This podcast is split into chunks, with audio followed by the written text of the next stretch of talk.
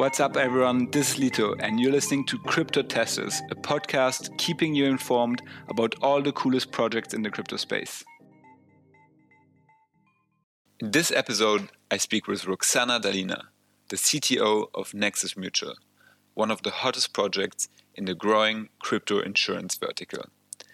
Nexus Mutual brings insurance to the frantic, wild west world of DeFi and allows users to protect themselves against hacks and smart contract bugs in their favorite DeFi apps while continuing to enjoy their high interest rates. What's interesting is that Nexus Mutual itself is also a protocol consisting of smart contracts. Nexus Mutual members pool capital together. Users can then take insurance against that backdrop of capital, and Nexus Mutual members earn premiums for capitalizing the mutual. Insurance claims are equally processed by the mutual members as everything happens on chain. It is a fascinating system which Roxana explains in very simple terms. But before we jump into the show, I want to thank our sponsor Bitwala. Bitwala is Germany's crypto flagship company. They offer users in Europe a full fledged bank account, including deposit insurance and other things, as well as an integrated Bitcoin and Ethereum wallet. So, using Bitwala, you can move your money seamlessly between your euros and your crypto. They keep on adding new features such as their recently launched Bitcoin interest account, allowing users to earn interest on their Bitcoin. I highly recommend you check them out. I will post a link in the show notes. Hey, Roxanne. Hello. Welcome to the Crypto Testers podcast. How are you doing? I'm good. Glad to be here. How are you? I'm also very good. Yeah, this is one of the podcasts for me where half the reason I reached out to you was actually to learn more about Nexus Mutual on a personal level, so a bit selfish.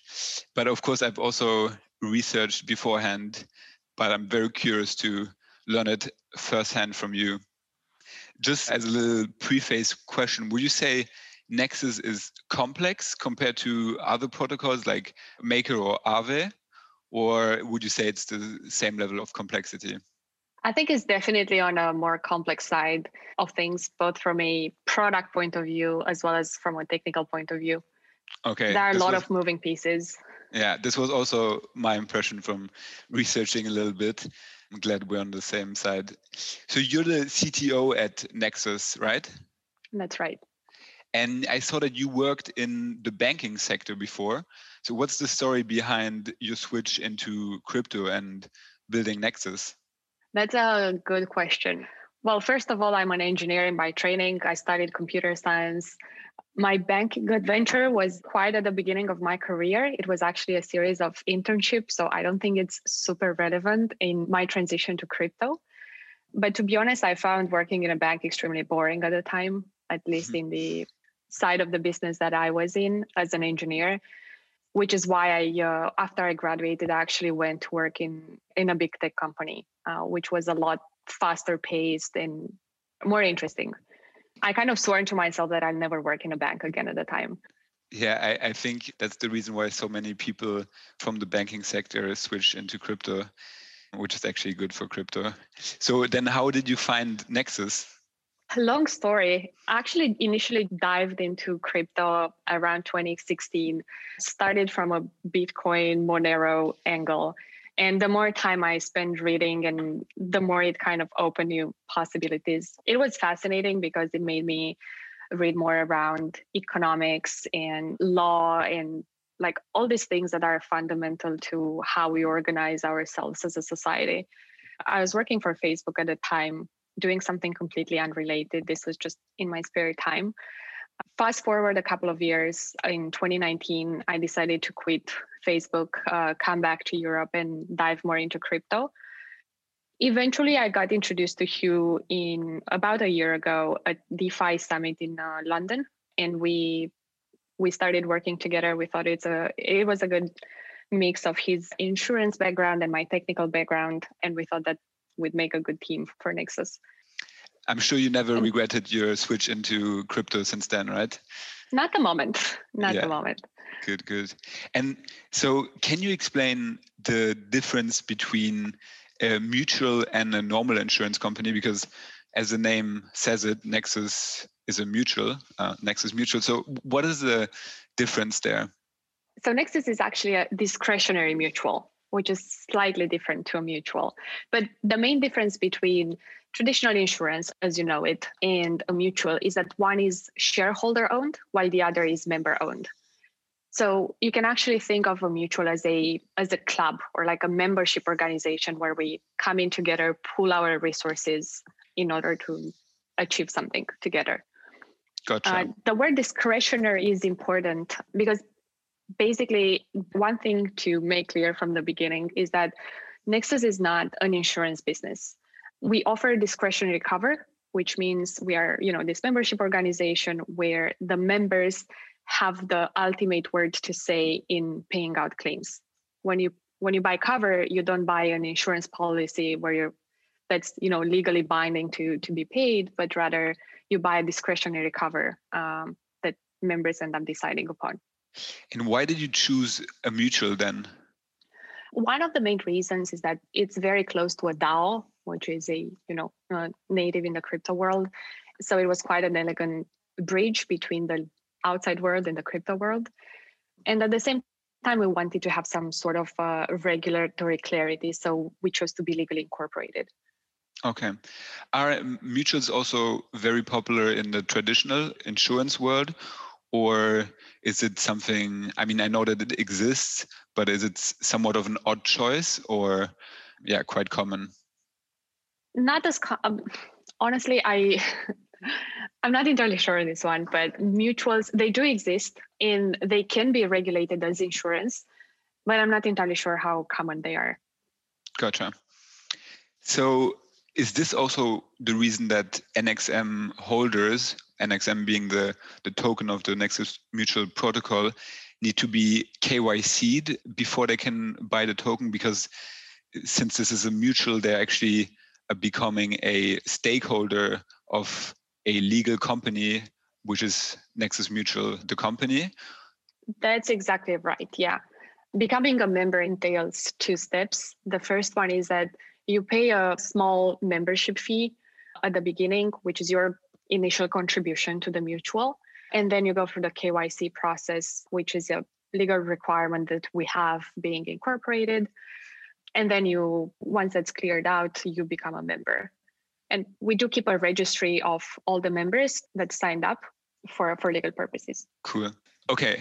So how does it work from a user perspective? If I want to buy, let's say, a cover for a deposit a saving account. So I, I invested some money into Compound and I want to insure myself against a smart contract bug. How does it work? How do I do I need NXM for that process, or can I just go to the Nexus Mutual website and and buy cover without any barriers? Right. Uh, you don't need to hold NXM. So first of all, you as of now, you'd have to go on our app. Step number one is to become a member, process that we just covered. You go for KYC, you get approved. At that point, your your Ethereum address basically gets whitelisted in on, in our smart contracts. In order to buy cover, you don't need to hold NXM. You just need to have either we offer cover in either Ether or DAI. So you'd end up paying in Ether or DAI, and in case something happens, you'd be paid out as well in, in the same currency. On our app, you get to select the contract that you want to cover, the amount of cover that you want to buy, and then the amount of time you want to be covered for. So that can be anywhere between 30 days to a year or something. You get a quote for that, and then you can you just do like a smart contract call that actually assigns you the, the cover. Understood.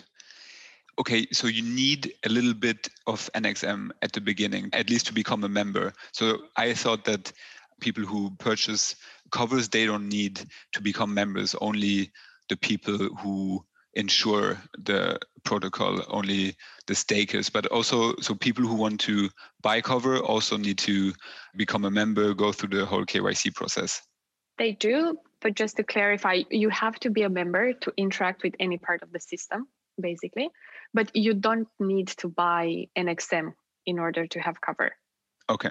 And then who is the typical user for Nexus? Because my feeling is that people in crypto are mostly degens uh, when I look on Twitter who don't really care too much about risk. They really just want to maximize their returns. So who is the typical user and do you have a lot of demand for cover? We've actually seen this evolving in time as the DeFi space changed. And I would say we have a, a couple of stereotypes of users. One is your average retail user that, you know, has a loan on Compound or another platform and they want to protect themselves. The other type of user we've seen is protocol owners. You are just launching a protocol or you have a protocol out there for a while and you want to protect your users in case something bad happens with your smart contracts. We've seen a few of those too. And then it goes all the way up to more institutional type users, um, let's say VC style people that buy cover for the protocols that they invest in. So a little bit more sophisticated traders or investors who yeah want to be on the cautious side and not take exactly. too much risk. Okay. And yeah. protocol owners, that's interesting. So let's say the team behind Compound could purchase some cover to minimize the risk for its users in case there is a smart contract bug. But then the individual compound users would not be insured. It would be uh, the protocol that would get the money from Nexus in case something goes wrong. And then it would be on compound to distribute the money they received to its users. Or how would it work in practice? Yeah, that's that. You're exactly right. So basically, the payout uh, in case of a claim, the payout would go to the cover owner, which in this case would be the protocol, and it's up to them to then distribute to their end users. Okay, so how does it work then from a back office perspective? Let's say I lose my money on Compound due to a bug. What is the process is there an automated payout? Do I immediately receive money from Nexus, or is there yeah manual claims assessment? There is a voting process uh, known in our app as claim assessment. So basically, if an event happened, you go back on our app, you see the list of covers that you have active at the time, and just submit a claim, which is, you know, just press a button, do a smart contract call, and you submit a claim. Once a claim is raised, is up to the mutual members to get together and decide if the claim should be paid out or not. And there are a couple of things that I think are worth noting at this point. Um, when you buy cover on Nexus, you are covered against smart contract bugs. That means unintended behavior of the smart contract. Like an example of that would be you have a fail safe mechanism encoded in your smart contract but because of a bug that you have, it fails to trigger when it should have triggered, which leads to loss of funds for the protocol. And when a claim comes in, the claim assessors who are members have to. it's a little bit of a. Uh, it's a process that's not very guided. It's kind of up to people to do their research, figure out what happened, if it was a bug, and decide for themselves if it was a bug or not we've had one of these events actually happening, which was a, a very nice, to, very interesting to see this working in for real. Mm-hmm. Back in March, uh, BZX had a smart contract bug that led to loss of funds for their users. We had a bunch of uh, covers bought on the protocol, and uh, some of those cover owners actually submitted a claim and uh, in the first stage of this, in, a, in the first phase, there's just not enough information for claim assessors to make a decision because it was just, you know, the first tweet came out and someone submitted a claim straight away. And the initial theory was that the loss of funds was due to an arbitrage, like external factors, basically external manipulated data that ended up in this incident. The first claim was denied and then, as new information came in, the cover owners submitted another claim that actually got accepted. And what's really magic about this is that in the moment when the voting process ends, which lasts for one or two days, the payout is automatically sub- triggered by the smart, co- smart contract and sent directly to the user's wallet. That's cool. You said some uh, submitted a claim, but not. What is the reason not everyone who had cover on the BZX protocol submitted a claim? That's a good question. There are two addresses that didn't submit. I would assume they didn't lose money directly uh, and they were not aware of what was going on. Okay. And the claim assessor team, is that a small team or is everyone, every NXM holder a claim assessor and can vote on uh, yeah, whether a claim is valid or not? Any member can become a claim assessor by locking a portion of their NXM. Basically, we want to make sure that we create the right incentives for the members to do the right thing when they vote which is why we think it's important for them to have some skin in the game when making this call. So the process is that anybody can go stake some NXM, vote, and if enough tokens are being staked or locked out, and enough and the consensus is reached, then the voting finishes. In case the consensus is not reached among this you know small group of uh, claim assessors uh, the voting opens up to all the members of the mutual. Okay. And yeah you mentioned that they have to lock nxm so how much is that first of all it's up to them but their vote is weighted based on the nxm that they lock. Okay. Yeah and uh, my follow-up question was how are they incentivized to vote in a uh, let's say honest manner?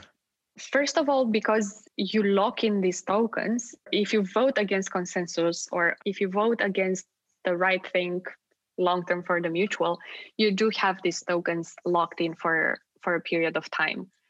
So there is this small number of members called the advisory board of the mutual that can actually end up burning your locked tokens in case you uh, it was obvious that you're trying to be malicious in your voting process.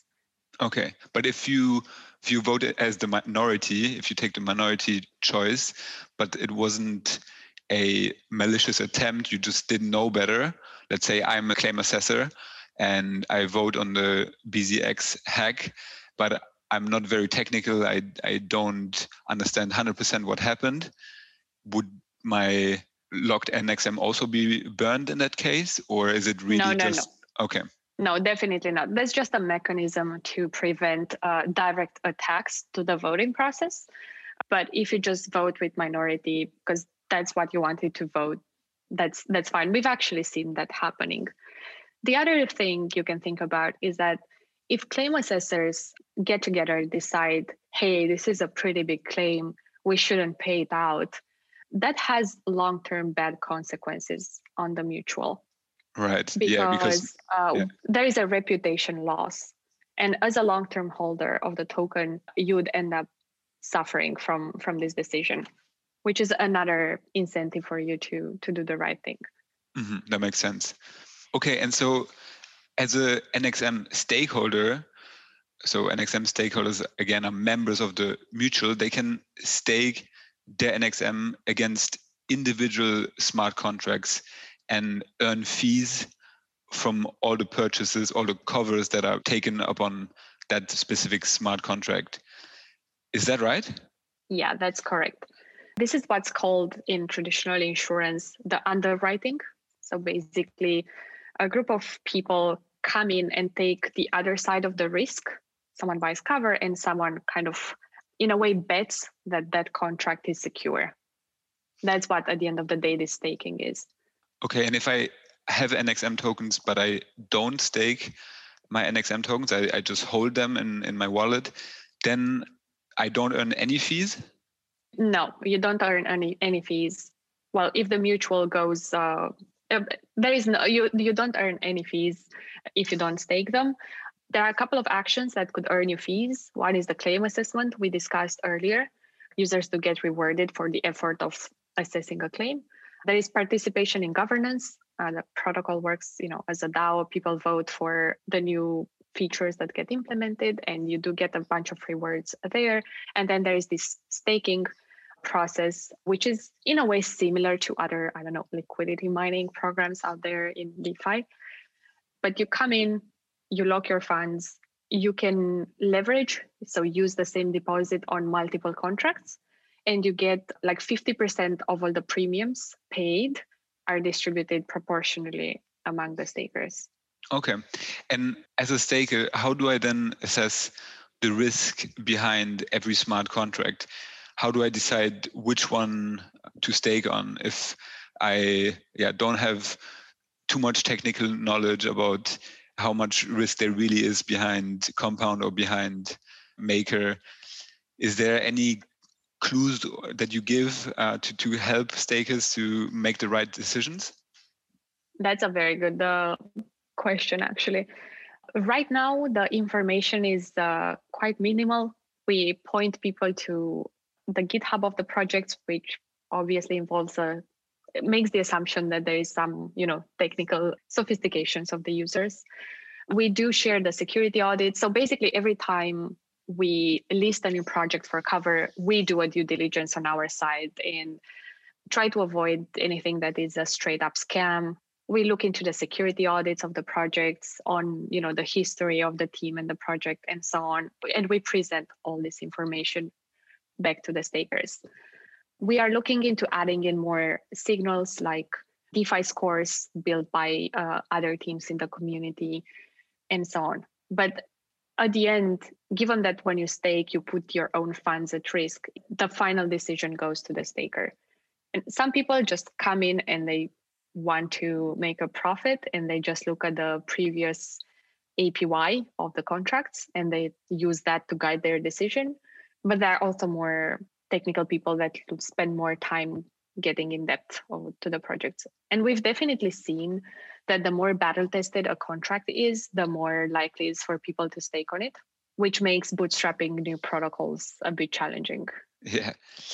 And is the risk shared between the different smart contracts? If, for example, I stake on Compound and then there's a bug on Aave, am I then unaffected financially by the bug in Aave and the loss of funds in the Nexus mutual protocol because I only staked on Compound, or is is the risk somewhat shared among the different smart contracts?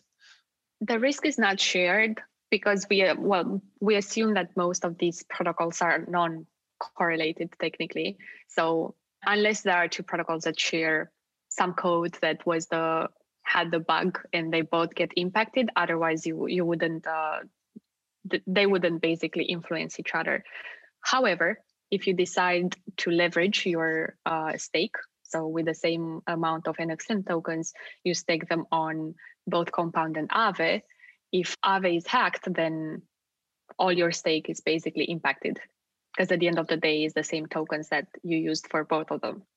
Okay, yeah, that makes sense. And how is the price of a cover determined? Does it become cheaper when there's lots of people staking and securing the contract? Or is there some other, is it a fixed price for every cover that the user wants? Because you could argue that how many people stake against a contract is also a sign of how secure it is. So the uh, insurance should be cheaper, correct? Yeah, that's correct. That's the main signal we use right now the amount of NXM tokens staked on a single contract. Basically, that determines two things one, the price. And the more stake there is, the lower the price. And it goes all the way down to around 2.6% of the cover amount per year. So if you have, if you buy a cover of 100 ETH for one year on Compound, the minimum price you would get for that would be 2.6 uh, ETH. Mm-hmm, mm-hmm. You mentioned the premiums that you can earn when you stake against a contract. Can you give some ballpark figures or some examples of, of returns that stakers have received maybe some yeah average or maybe some uh, very high examples would be interested to know how lucrative it is to to be a staker it varies widely because it's so related to the demand at the end of the day so the more cover is being bought the higher the returns I just opened up the staking dashboard to to see some numbers. Mm-hmm. They vary anywhere between 2% up to 12% right now. But bear in mind that this is strictly past data that we're looking at and not uh, not necessarily an indication of future returns in any way. Okay. Now that we've covered the basics of Nexus, could you explain the concept behind the continuous token model? Because the NXM price, as far as I understand, doesn't derive its price simply from market demand and supply, but it yeah uses a bonding curve. Yeah, I'm not 100% sure if I understood that correctly. Could you explain the, the mechanics behind that and why it's so important for the protocol? Of course. So, as you mentioned, the price is not purely given by the market, but it's actually a, a bonding curve, which at the end of the day is a mathematical formula that determines the price based on a couple of things.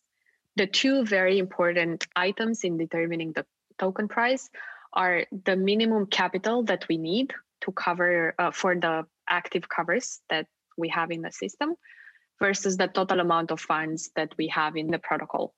So, the whole goal of this continuous model is to capitalize the system to the right level so when when the amount of funds we have in the pool are very close to the amount we would have to pay for the covers that we have sold the token price decreases. So it incentivizes investors to come in and buy because they get you know a good price. As we start having excess capital way more than we actually need the price increases to incentivize people to exit uh, as we want to operate in the most efficient possible way with the capital we have available. Okay. Yeah, that, that actually makes a lot of sense. But at the moment, for example, the price of NXM has uh, decreased a little bit. So is is that then a, a, function of capital in the Nexus Mutual Protocol has decreased, or what is the cause here? If we look purely at the NXM price compared to ETH, the majority of our the funds in the pool are in ETH, and that's what we report to.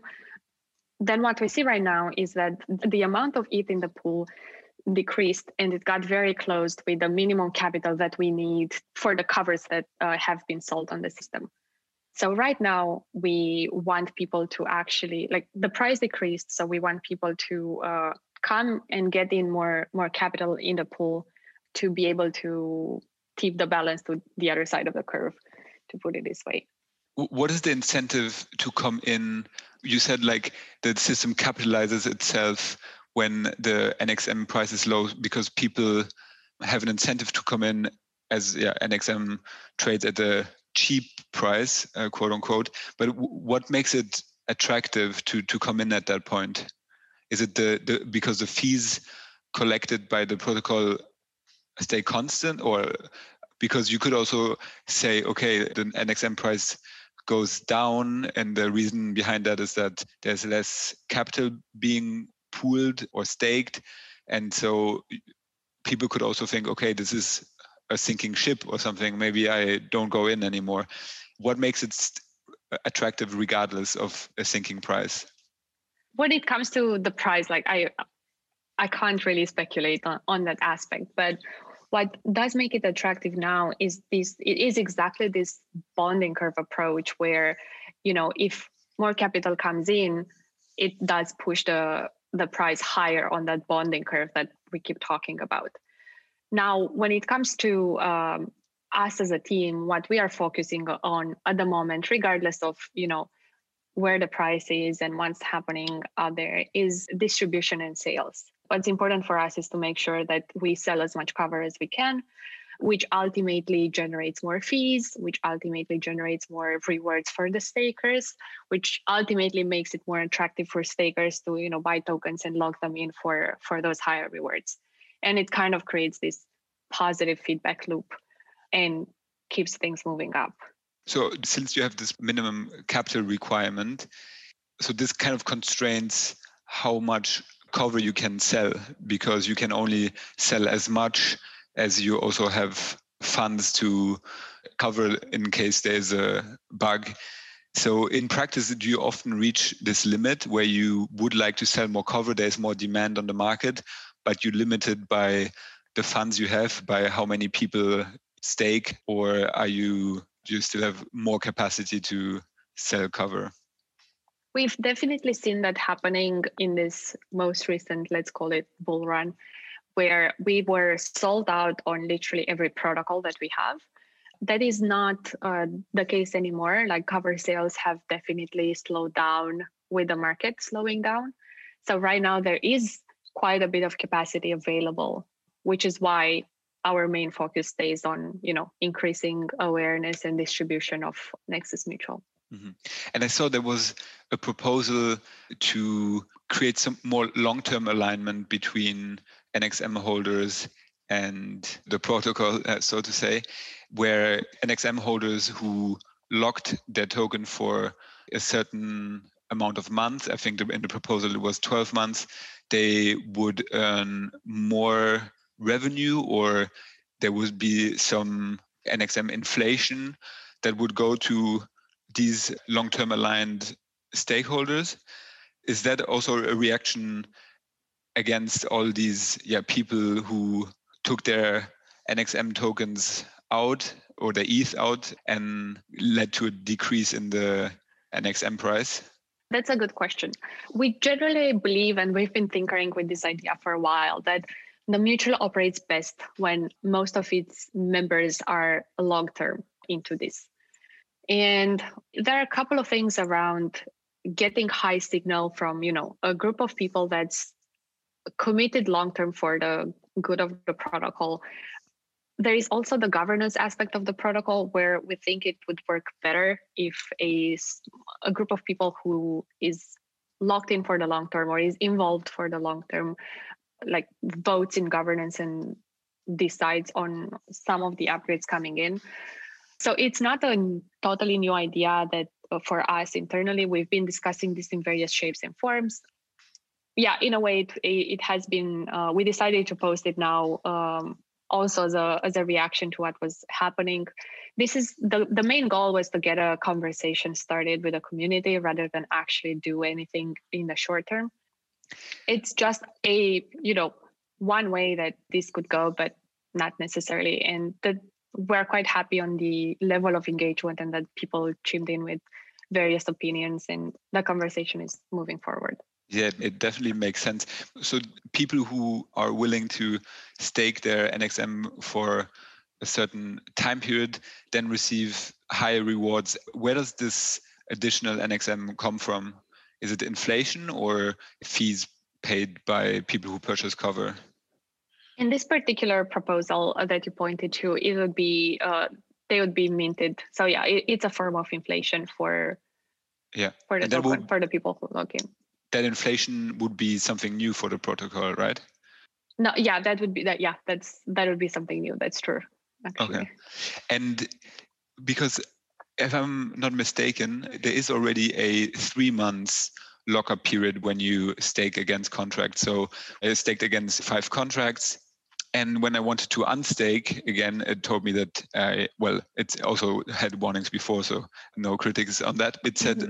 that I have to leave them for three months, and I guess there the reason is that you don't want people to unstake as soon as they hear there was a bug, and yeah, then uh, it would be too easy if everyone could just leave and get their money out uh, the moment there's a claim to yeah. pay. So yeah, that's exactly right. Yeah, so there is already a sort of long-term alignment, but you think that increasing this to six months or 12 months would make this even more attractive? So on the stake, when you stake and you are locked on a period of time, you get rewards, but you also put your funds in a way at risk, right? In case something happens on one of those contracts, you could potentially lose all or part of your de- original deposit. With this long term locking mechanism, um, it's kind of a different risk profile. You wouldn't put your funds at risk unless you decide to also stake the funds that are locked. But some mm. of the discussions that I really liked on that proposal were around you know, how can we improve the incentives we currently have for stakers and for other, you know, claim assessors or stakers in particular because they're locked in for a longer amount of time. How can we tweak the dynamics there so staking becomes more and more attractive and that would eventually lead to the same effects and it's probably also a healthier way to get there and just to summarize one last time to see if I got this.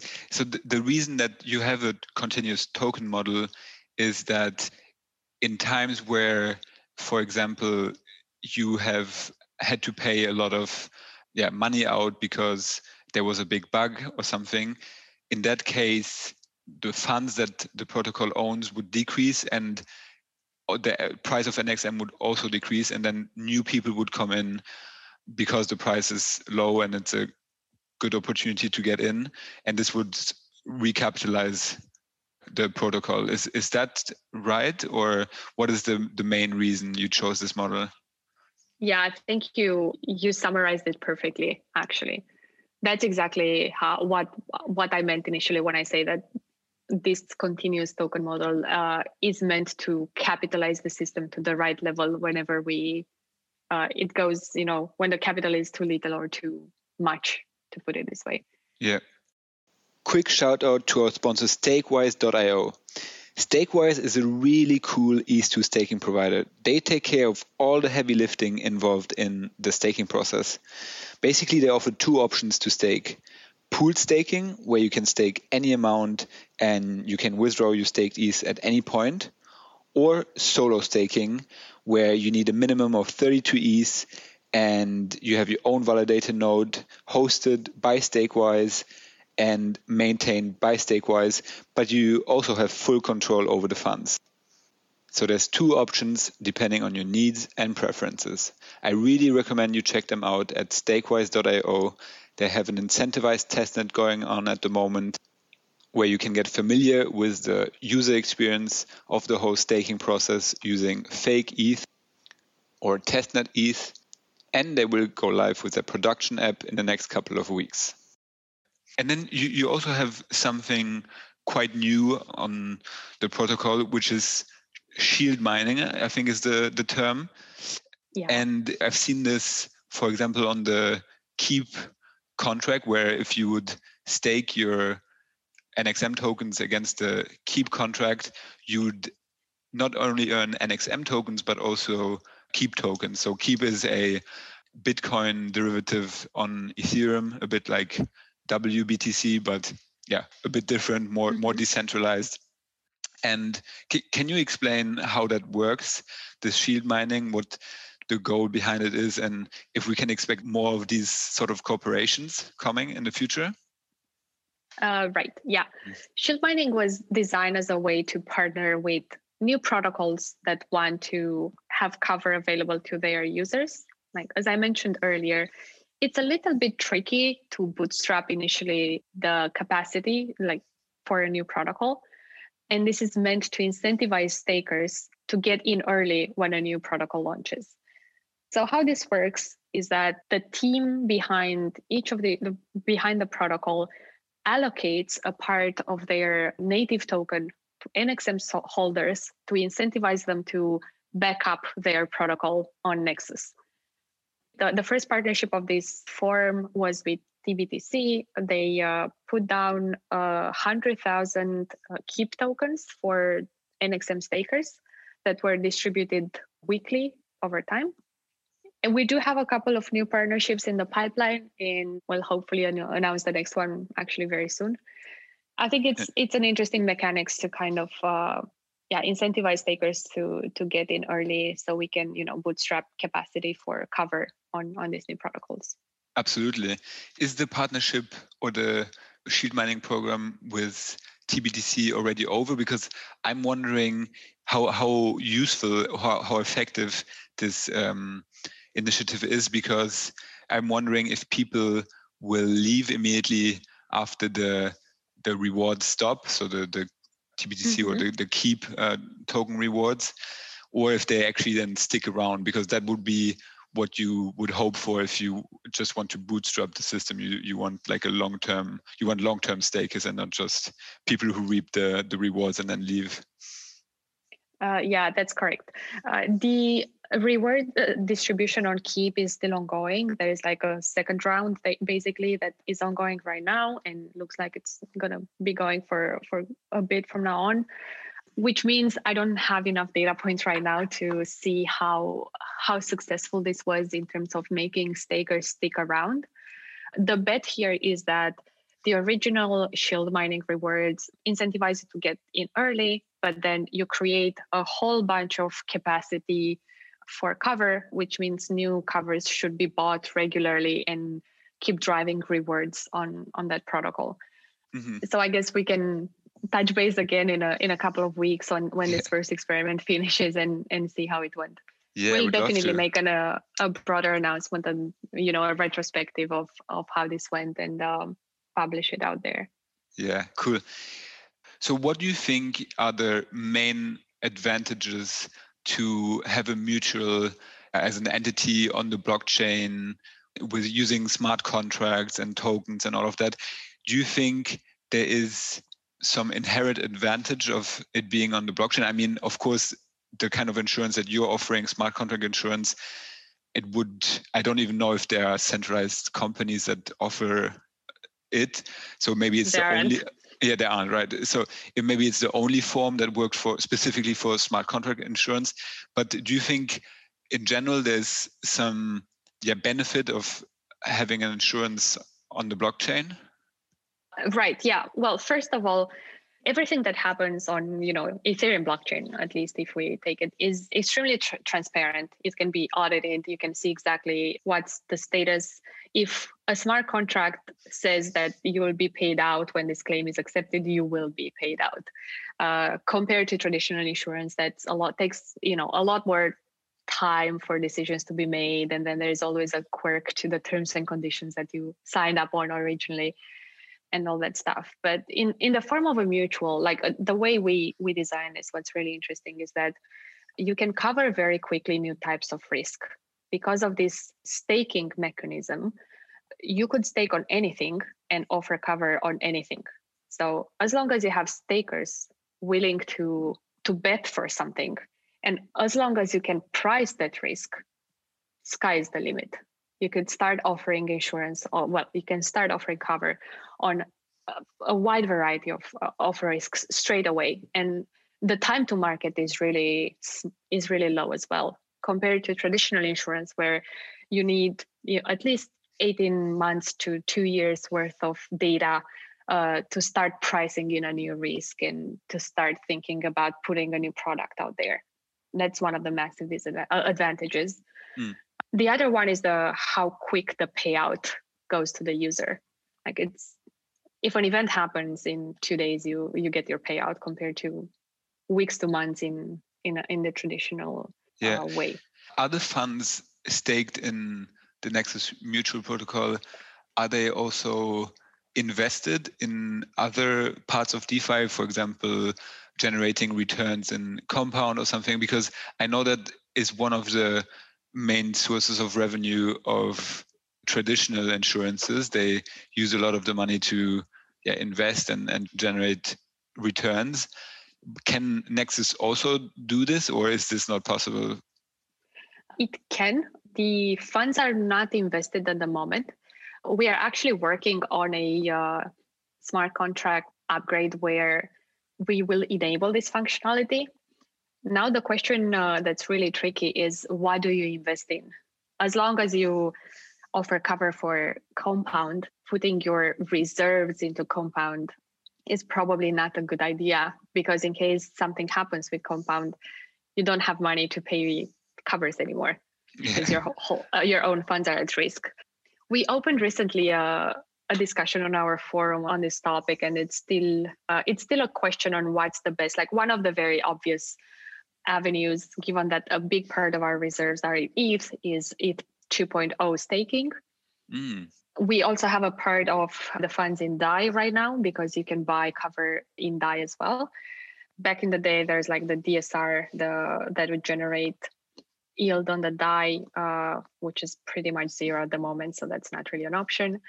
But we are we're still brainstorming on what are the right assets to diversify to our pool right now. Yeah. In the case of ETH 2.0 staking, how would that be done? Would you then partner with a centralized company offering staking, or would you run validator nodes yourself as a protocol? That's a good question. We haven't really started investigating this avenue.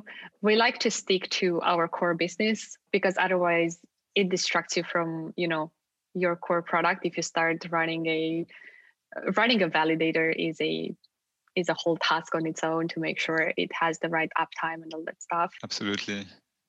Yeah, and since since we talked about insurance in, in general and how blockchain lends itself to this activity, do you imagine more types of insurances coming onto the blockchain? Maybe mu- other mutuals, but that cover each other's uh, yeah health insurance or something like that, or is that still very far away? Depending on your time horizon, I don't think is very far away years for sure, not months, years. But I think it's totally doable to. There are a couple of things in the ecosystem that have to um, develop in order to be able to access the outside world. Usability being the main one. Like as long as you can abstract away much of the complexity and as long as fees for usage of the network are reasonable, there is definitely a path to going out there. And one of the cool things about Nexus is that I can imagine a, a world where specialists in a certain industry set up their own business on top of the mutual and they can access the whole liquidity that we have but you know get together their own i don't know experts in that industry and um, and build a whole business on on, on top of it mm. yeah and, and one of the things that need to mature also is i think a way to access also information that exists in the outside world. For example, if you have health insurance, how do I prove that if I submit a claim and say I, I went to the doctor because I'm sick, how do I prove that on the blockchain that I'm sick? This this probably would uh, still cause problems, right? Oh yeah, oracles are a really, really hard problem to solve. Yeah. But industries where things are easier to verify are definitely higher on the list than when things get subjective, it's a bit hard. Mm-hmm. Yeah, one of the first meetups or conferences that I went to in my crypto journey was actually of an insurance company. They're called Etherisc, and they mm-hmm. were doing parametric insurance. So this is kind of the only type of insurances that can already be built today on the blockchain because they pay out a claim based on a certain event. For example, if the weather turns out really bad and a farmer a farmer's crop is destroyed, then the oracle or the smart contract will pull that information from the outside world and then automatically pay out. So I think these very like basic use cases can already be built, but not yeah more complex stuff, I guess. That's for sure. Yeah.